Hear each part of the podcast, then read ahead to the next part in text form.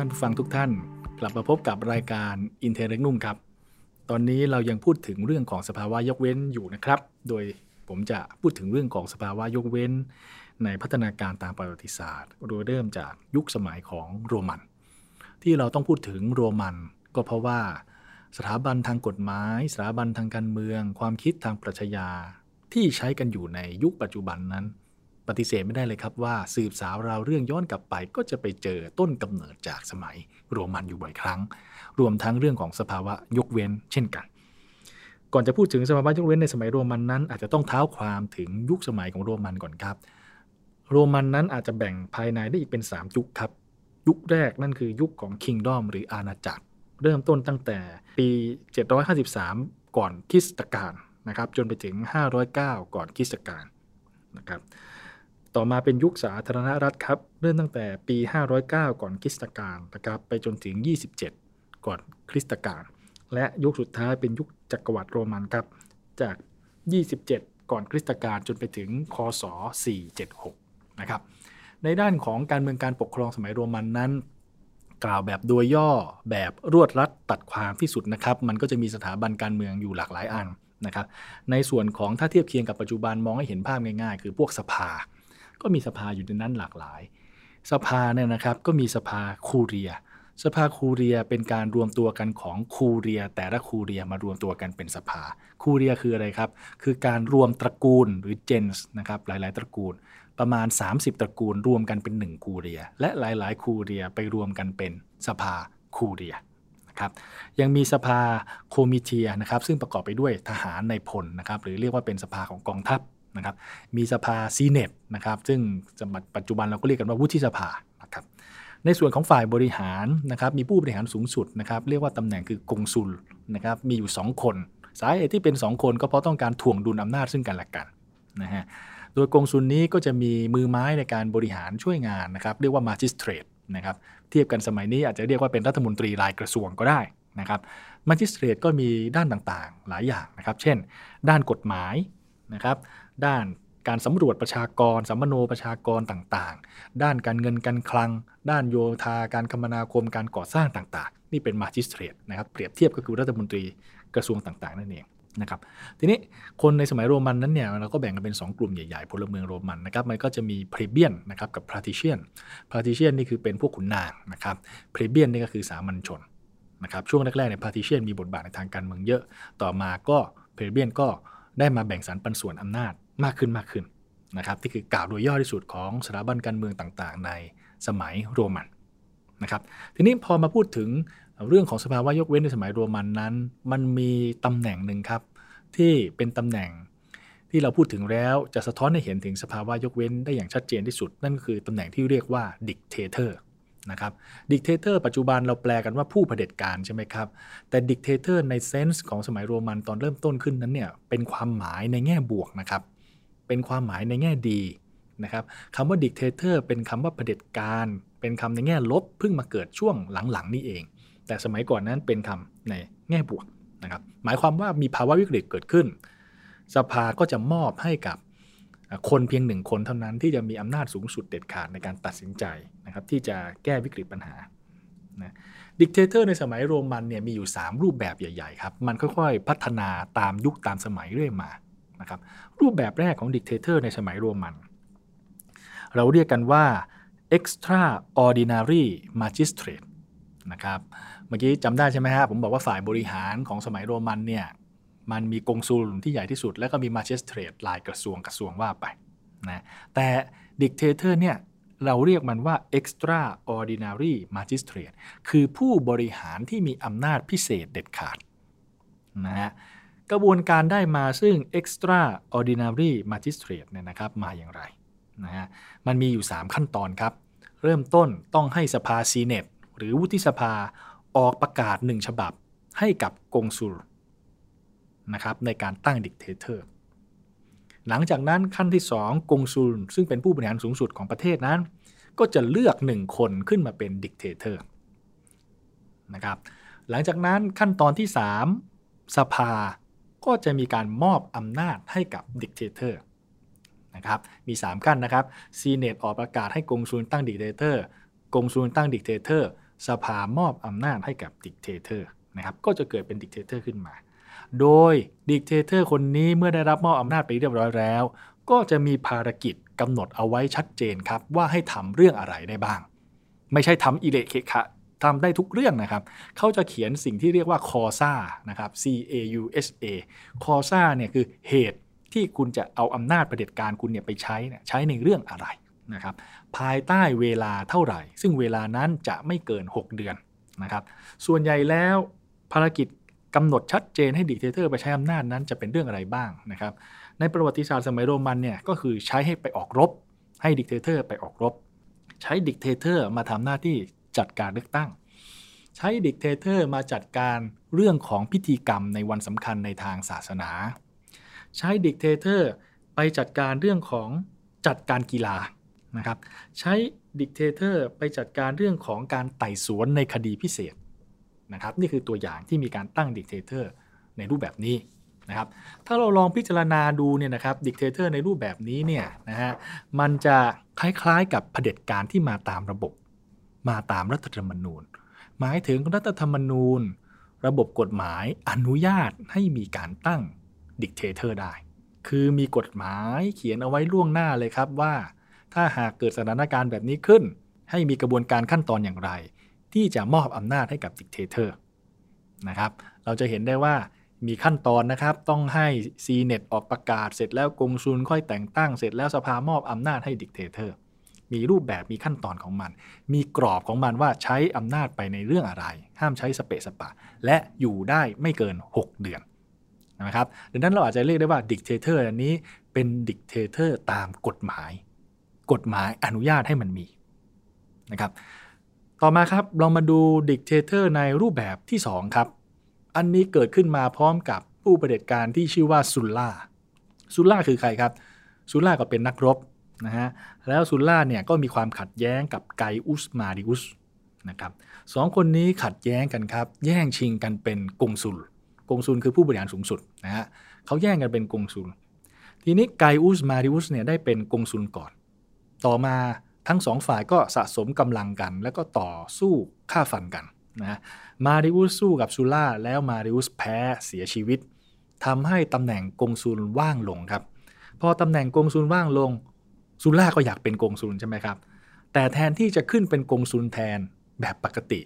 เขาฉวยโอกาสนี้สถาปนาตัวเองตั้งตัวเองเป็น dictator ในรูปแบบใหม่ครับ ไม่ใช่ในรูปแบบเดิม หมายถึงอะไร dictator ในรูปแบบเดิมคือมันต้องเริ่มจากอะไรครับ มันต้องเริ่มจาก c n e t มีประกาศให้กงสุลตั้ง dictator แต่ในสภาวะการเวลานั้นหลังจากมาริอุส ไกอุสมาริอุสตายไปเนี่ยมันทำให้กงสุลว่างลงครับ ไม่มีใครดำรงตำแหน่งกงสุลอยู่เลย กงสุลว่างลง ก็เลยไม่มีกงสุลมาตั้ง dictator ซุลล่าก็เลยบอกว่าอ้าวนี่ไงครับทำให้เขาเป็นกงสุลไม่ได้ เพราะมันไม่มีกงสุลคนไอ้ไม่เป็น dictator ไม่ได้เพราะมันไม่มีกงสุลคนไหนตั้งเขามาเป็นนะดังนั้นเขาจึงใช้โอกาสนี้ฉวยโอกาสยึดอำนาจเลยครับเขายึดอำนาจอย่างไรเขาไปสั่งนะฮะ ซุลล่าเนี่ยไปสั่งให้ซีเน็ตนะฮะออกกฎหมายมาหนึ่งฉบับครับ กฎหมายฉบับนั้นเนี่ยซึ่งต่อไปเราเรียกกันว่า Lex v a l e r i a กฎหมายฉบับนั้นเนื้อหามันมีสั้นๆ แค่นี้ครับ อนุญาตให้ซีเน็ตตั้งดิกเตเตอร์ได้ ไม่ต้องกำหนดกรอบว่าต้องเอาไปทำเรื่องอะไร ภารกิจเรื่องอะไร ไม่มีระยะเวลาจำกัด และตั้งได้ทันทีแม้กงสุลจะไม่มีนะครับตั้งได้ทันทีเลย พอ CNET เสนอกฎหมายมาแบบนี้ แล้ว CNET ก็เสนอชื่อให้ซูล่าเป็นดิกเตเตอร์โดยภารกิจที่มอบให้กับซูล่านั้นคืออะไรครับ คือบอกว่าให้ซูล่าไปเขียนกฎหมายอะไรก็ได้ ไปแก้กฎหมายอะไรก็ได้ ไปเขียนรัฐธรรมนูญแบบไหนก็ได้ ไปแก้รัฐธรรมนูญให้เป็นอย่างไรก็ได้นะฮะมาถึงตรงนี้ท่านผู้ฟังลองตามดูให้ดีนะครับ จะเห็นได้ชัดว่าอำนาจเผด็จการแบบซูล่าเนี่ยแตกต่างจากอำนาจเผด็จการแบบอันแรกที่ผมพูดไป อันแรกมีกรอบเวลามีภารกิจกำหนด specific ชัดเจนให้ทำเรื่องอะไร และมีกระบวนการขั้นตอนการแต่งตั้งผู้เผด็จการ แต่เผด็จการแบบซูล่าเนี่ยมันเป็นการมอบอำนาจการเขียนรัฐธรรมนูญให้เลยนะครับ ทำให้ซูล่ากลายเป็นผู้ทรงอำนาจสถาปนารัฐธรรมนูญ หรือ pouvoir constituant constituent power ทำให้ซูล่ากลายเป็นองค์อธิปัตย์อยู่สูงที่สุดของแผ่นดินในเวลานั้นซูล่าถาสามารถทำรัฐธรรมนูญใหม่ เปลี่ยนระบอบแบบใหม่ได้หมดเลยครับนะเพราะฉะนั้นอำนาจเผด็จการอันนี้แตกต่างจากอันแรกนะครับมันกลายเป็นอำนาจสร้างระบอบนั่นเองอำนาจที่อนุญาตให้คุณทำลายระบอบ และสร้างระบอบใหม่ได้นะครับซูล่าได้อำนาจนี้มาก็จัดการเปลี่ยนสถาบันการเมืองใหม่เลยครับสร้างกลไกซีเน็ตให้เป็นเครื่องมือของตนเองเพิ่มอำนาจมากขึ้น เพิ่มจำนวนสมาชิกซีเน็ตให้มากขึ้นซูล่าอยู่มาได้ 2 ปีครับ ไม่มีเวลาจำกัดนะครับ แต่ซูล่าอยู่มาประมาณ 2 ปีแล้วก็เสียชีวิตลง ต่อมาก็มีเผด็จการคนใหม่ขึ้นมาแทนคือเซซ่าเซซ่าก็มีที่มาคล้ายซูล่าเนี่ยนะครับเป็นนักรบ แล้วก็รบชนะกับปอมเปอีนะครับชนะปอมเปอีได้นะครับแล้วตัวเองก็ขึ้นมาเป็นผู้เผด็จการ แต่ในท้ายที่สุดเซซ่าที่ขึ้นมาเป็นเผด็จการนั้น ก็ถูกสมาชิกสภาซีเนตรุมฆ่ากันนะครับในสภานะครับแทงไป 23 แผลตายคาที่หนึ่งในคนหนึ่งที่มาฆ่าเซซ่าก็เป็นคนที่เซซ่าไว้ใจมากที่สุดที่ชื่อว่าบรูทุสนะครับสาเหตุที่ซีเนตลุมกันแทงเซซ่าให้ตาย 23 แผลนั้น ก็เนื่องมาจากกังวลใจว่าเซซ่าจะเปลี่ยนสาธารณรัฐให้กลายเป็นเอ็มพายหรือจักรวรรดิ นะครับนี่คือเรื่องราวของซูล่าและเซซ่าสองผู้เผด็จการในสมัยโรมันที่ใช้อำนาจเผด็จการแบบสูงสุดเด็ดขาด ในแง่ของการสามารถล้มระบอบเปลี่ยนระบอบใหม่ได้ ล้มรัฐธรรมนูญ เขียนรัฐธรรมนูญใหม่ได้นะครับเราพูดถึงเผด็จการในสมัยโรมันไป 2 แบบแล้วนะครับ แบบ extraordinary magistrate หรือเผด็จการตามรัฐธรรมนูญตามกฎหมายนะครับสองเผด็จการแบบซูล่าเซซ่า ที่ให้อำนาจสูงสุดเด็ดขาดในการล้มรัฐธรรมนูญเขียนรัฐธรรมนูญใหม่ได้เลยนะครับต่อไปครับมาพูดถึงเผด็จการในรูปแบบที่ 3 ในสมัยโรมันครับเราเรียกกันว่าเซนาตุสกอนซูตุมอัลติมุมนะครับเซนาตุสกอนซูตุมอัลติมุมนะครับมันเกิดขึ้นมาได้อย่างไร มันเกิดจากกรณีที่สภาซีเนตนั้นมีมติให้กงซุล ซึ่งมีอยู่สองคนนั้นเนี่ยมีอำนาจเด็ดขาดเพื่อปกป้องสาธารณรัฐ นะครับ เสร็จแล้วกองสุลทั้งสองคนนั้นก็จะไปออกมาตรการต่างๆมา เช่น ออกมาตรการจัดการต่อสู้กันในช่วงสงครามกลางเมืองนะป้องกันการก่อการจลาจลและมีมาตรการหนึ่งที่สำคัญมากครับ ในสมัยโรมันเราเรียกว่า justicium justicium คืออะไรครับ คือมาตรการที่อนุญาตให้กองสุลนั้น งดเว้นกฎหมายได้ suspend กฎหมายได้นะครับ ถ้าหากเราลองมาเทียบเคียงกันนะครับเผด็จการทั้ง 3 รูปแบบที่ผมพูดไปนะฮะ ลองมาเปรียบเทียบกับยุคสมัยปัจจุบันดูครับ ว่ามันคล้ายๆกับอะไรบ้างนะครับเผด็จการรูปแบบแรกที่เราเรียกกันว่า extraordinary magistrate นั้นเนี่ยหรือประเด็จการตามกฎหมายตามรัฐมนูญเนี่ยมันอาจจะเทียบได้กับพวกการประกาศสถานการณ์ฉุกเฉิน การประกาศกฎอายการศึก เทียบได้อย่างนี้เพราะอะไรครับ เพราะมันมีกฎหมายอนุญาตอยู่แล้วครับ มันมีรัฐธรรมนูญมีกฎหมายเขียนเอาไว้ว่า รัฐบาลอาจประกาศสถานการณ์ฉุกเฉินได้ มันมีกฎหมายเขียนไว้ว่า รัฐบาลอาจประกาศกฎอายการศึกได้ และมีเงื่อนไขในการประกาศอย่างไร ข้อจำกัดเป็นอย่างไร ระยะเวลาเป็นอย่างไรนะครับเพราะนั้น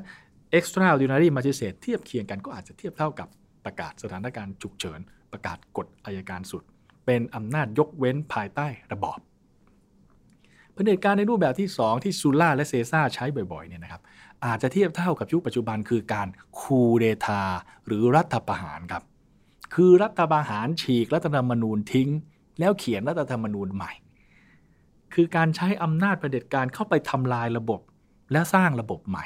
การใช้อำนาจเผด็จการเข้าไปทำลายรัฐธรรมนูญ เขียนรัฐธรรมนูญใหม่ ล้มระบอบเก่า สร้างระบอบใหม่นะครับ นี่คือแบบที่ 2 แบบซูล่าเซซ่าเผด็จการอีกแบบหนึ่งในแบบรูปแบบที่ 3 ที่เรียกกันว่าเซนาตุสคอนซูตุม อันติมุมนั้น ถ้าหากเทียบเคียงเนี่ยอาจจะใกล้เคียงกับการที่สภาออกกฎหมายพิเศษหนึ่งฉบับ เพื่อโอนอำนาจเบ็ดเสร็จเด็ดขาดให้กับผู้นำคนใดคนหนึ่ง แบบที่เยอรมนีและฝรั่งเศสทำในช่วงสงครามโลกครั้งที่สองเยอรมนีทำตอนนั้นคือสภาโอนอำนาจออกพระราชบัญญัติโอนอำนาจให้กับฮิตเลอร์แต่เพียงผู้เดียว ฝรั่งเศสทำในเวลานั้นคือสภาออกกฎหมายโอนอำนาจให้กับนายพลเปตังแต่เพียงผู้เดียวนะครับ นี่คือแบบที่3นะเพราะนั้นเราจะเห็นได้ว่าเผด็จการ 3 แบบในสมัยโรมันหากมาเทียบเคียง มันก็มีเขาลางนะครับในยุคปัจจุบันเนี่ยหากลองดูแล้วมันก็มีเข้าลางจากสมัยโรมันอยู่ เพราะฉะนั้นจะเห็นได้ว่าสิ่งที่ผมบอกไว้นะครับ ว่าเราต้องเริ่มต้นจากโรมันก็เพราะแบบนี้แหละครับ เพราะสถาบันทางการเมือง สถาบันทางกฎหมาย ความคิดทางปรัชญาการเมือง ในยุคปัจจุบันที่ใช้กันอยู่ในปัจจุบันเนี่ยมันมีเข้ารางสืบสาวราวเรื่องได้ไปถึงในสมัยโรมัน นะฮะ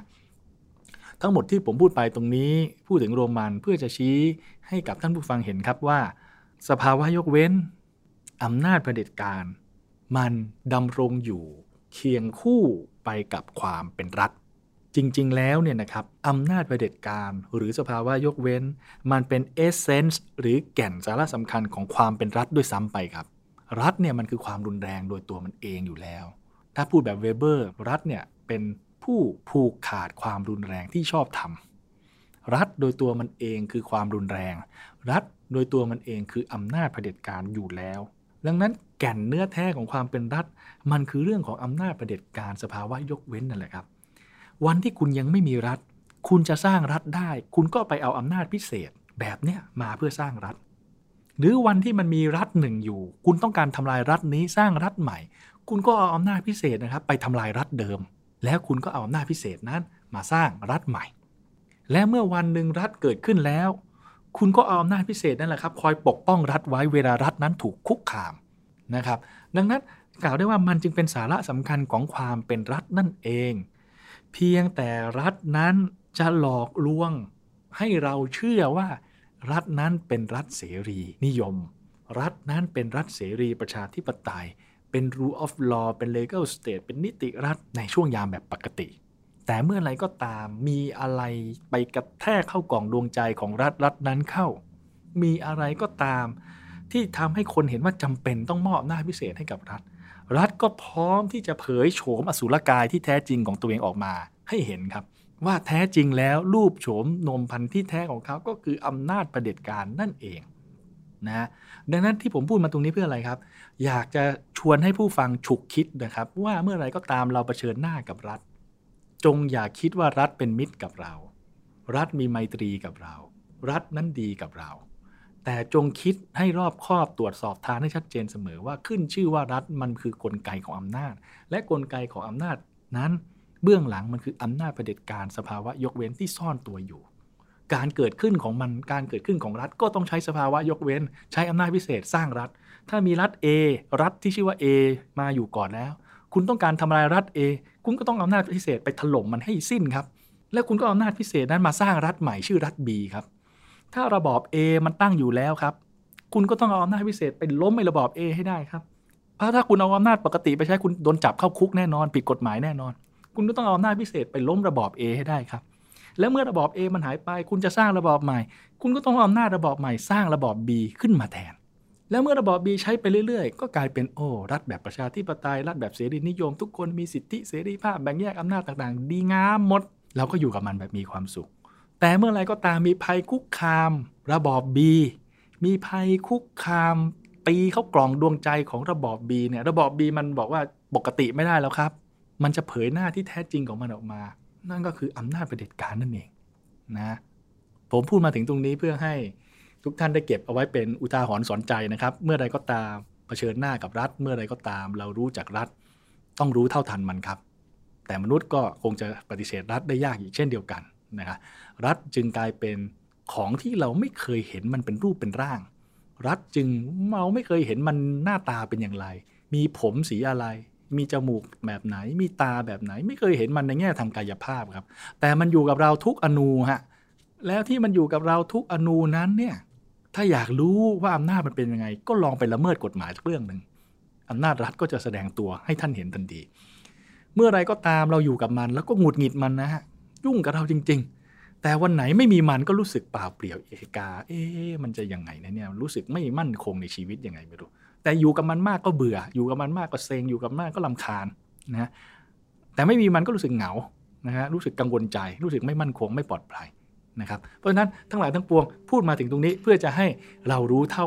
ทันรัฐนะครับ ก็วันนี้พูดถึงสมัยโรมันนะครับ เดี๋ยวสัปดาห์หน้าตอนหน้านะครับ รายการ Interregnum ตอนหน้า เราจะพูดสภาวะยกเว้นกันต่อ คราวนี้จะมาพูดสภาวะยกเว้นที่ไปปรากฏขึ้นในช่วงของการปฏิวัติฝรั่งเศสครับ ดูว่าเขาใช้กันอย่างไร การอรรถาธิบาย การ argument การให้เหตุผลนั้นเขาอธิบายกันว่าอย่างไร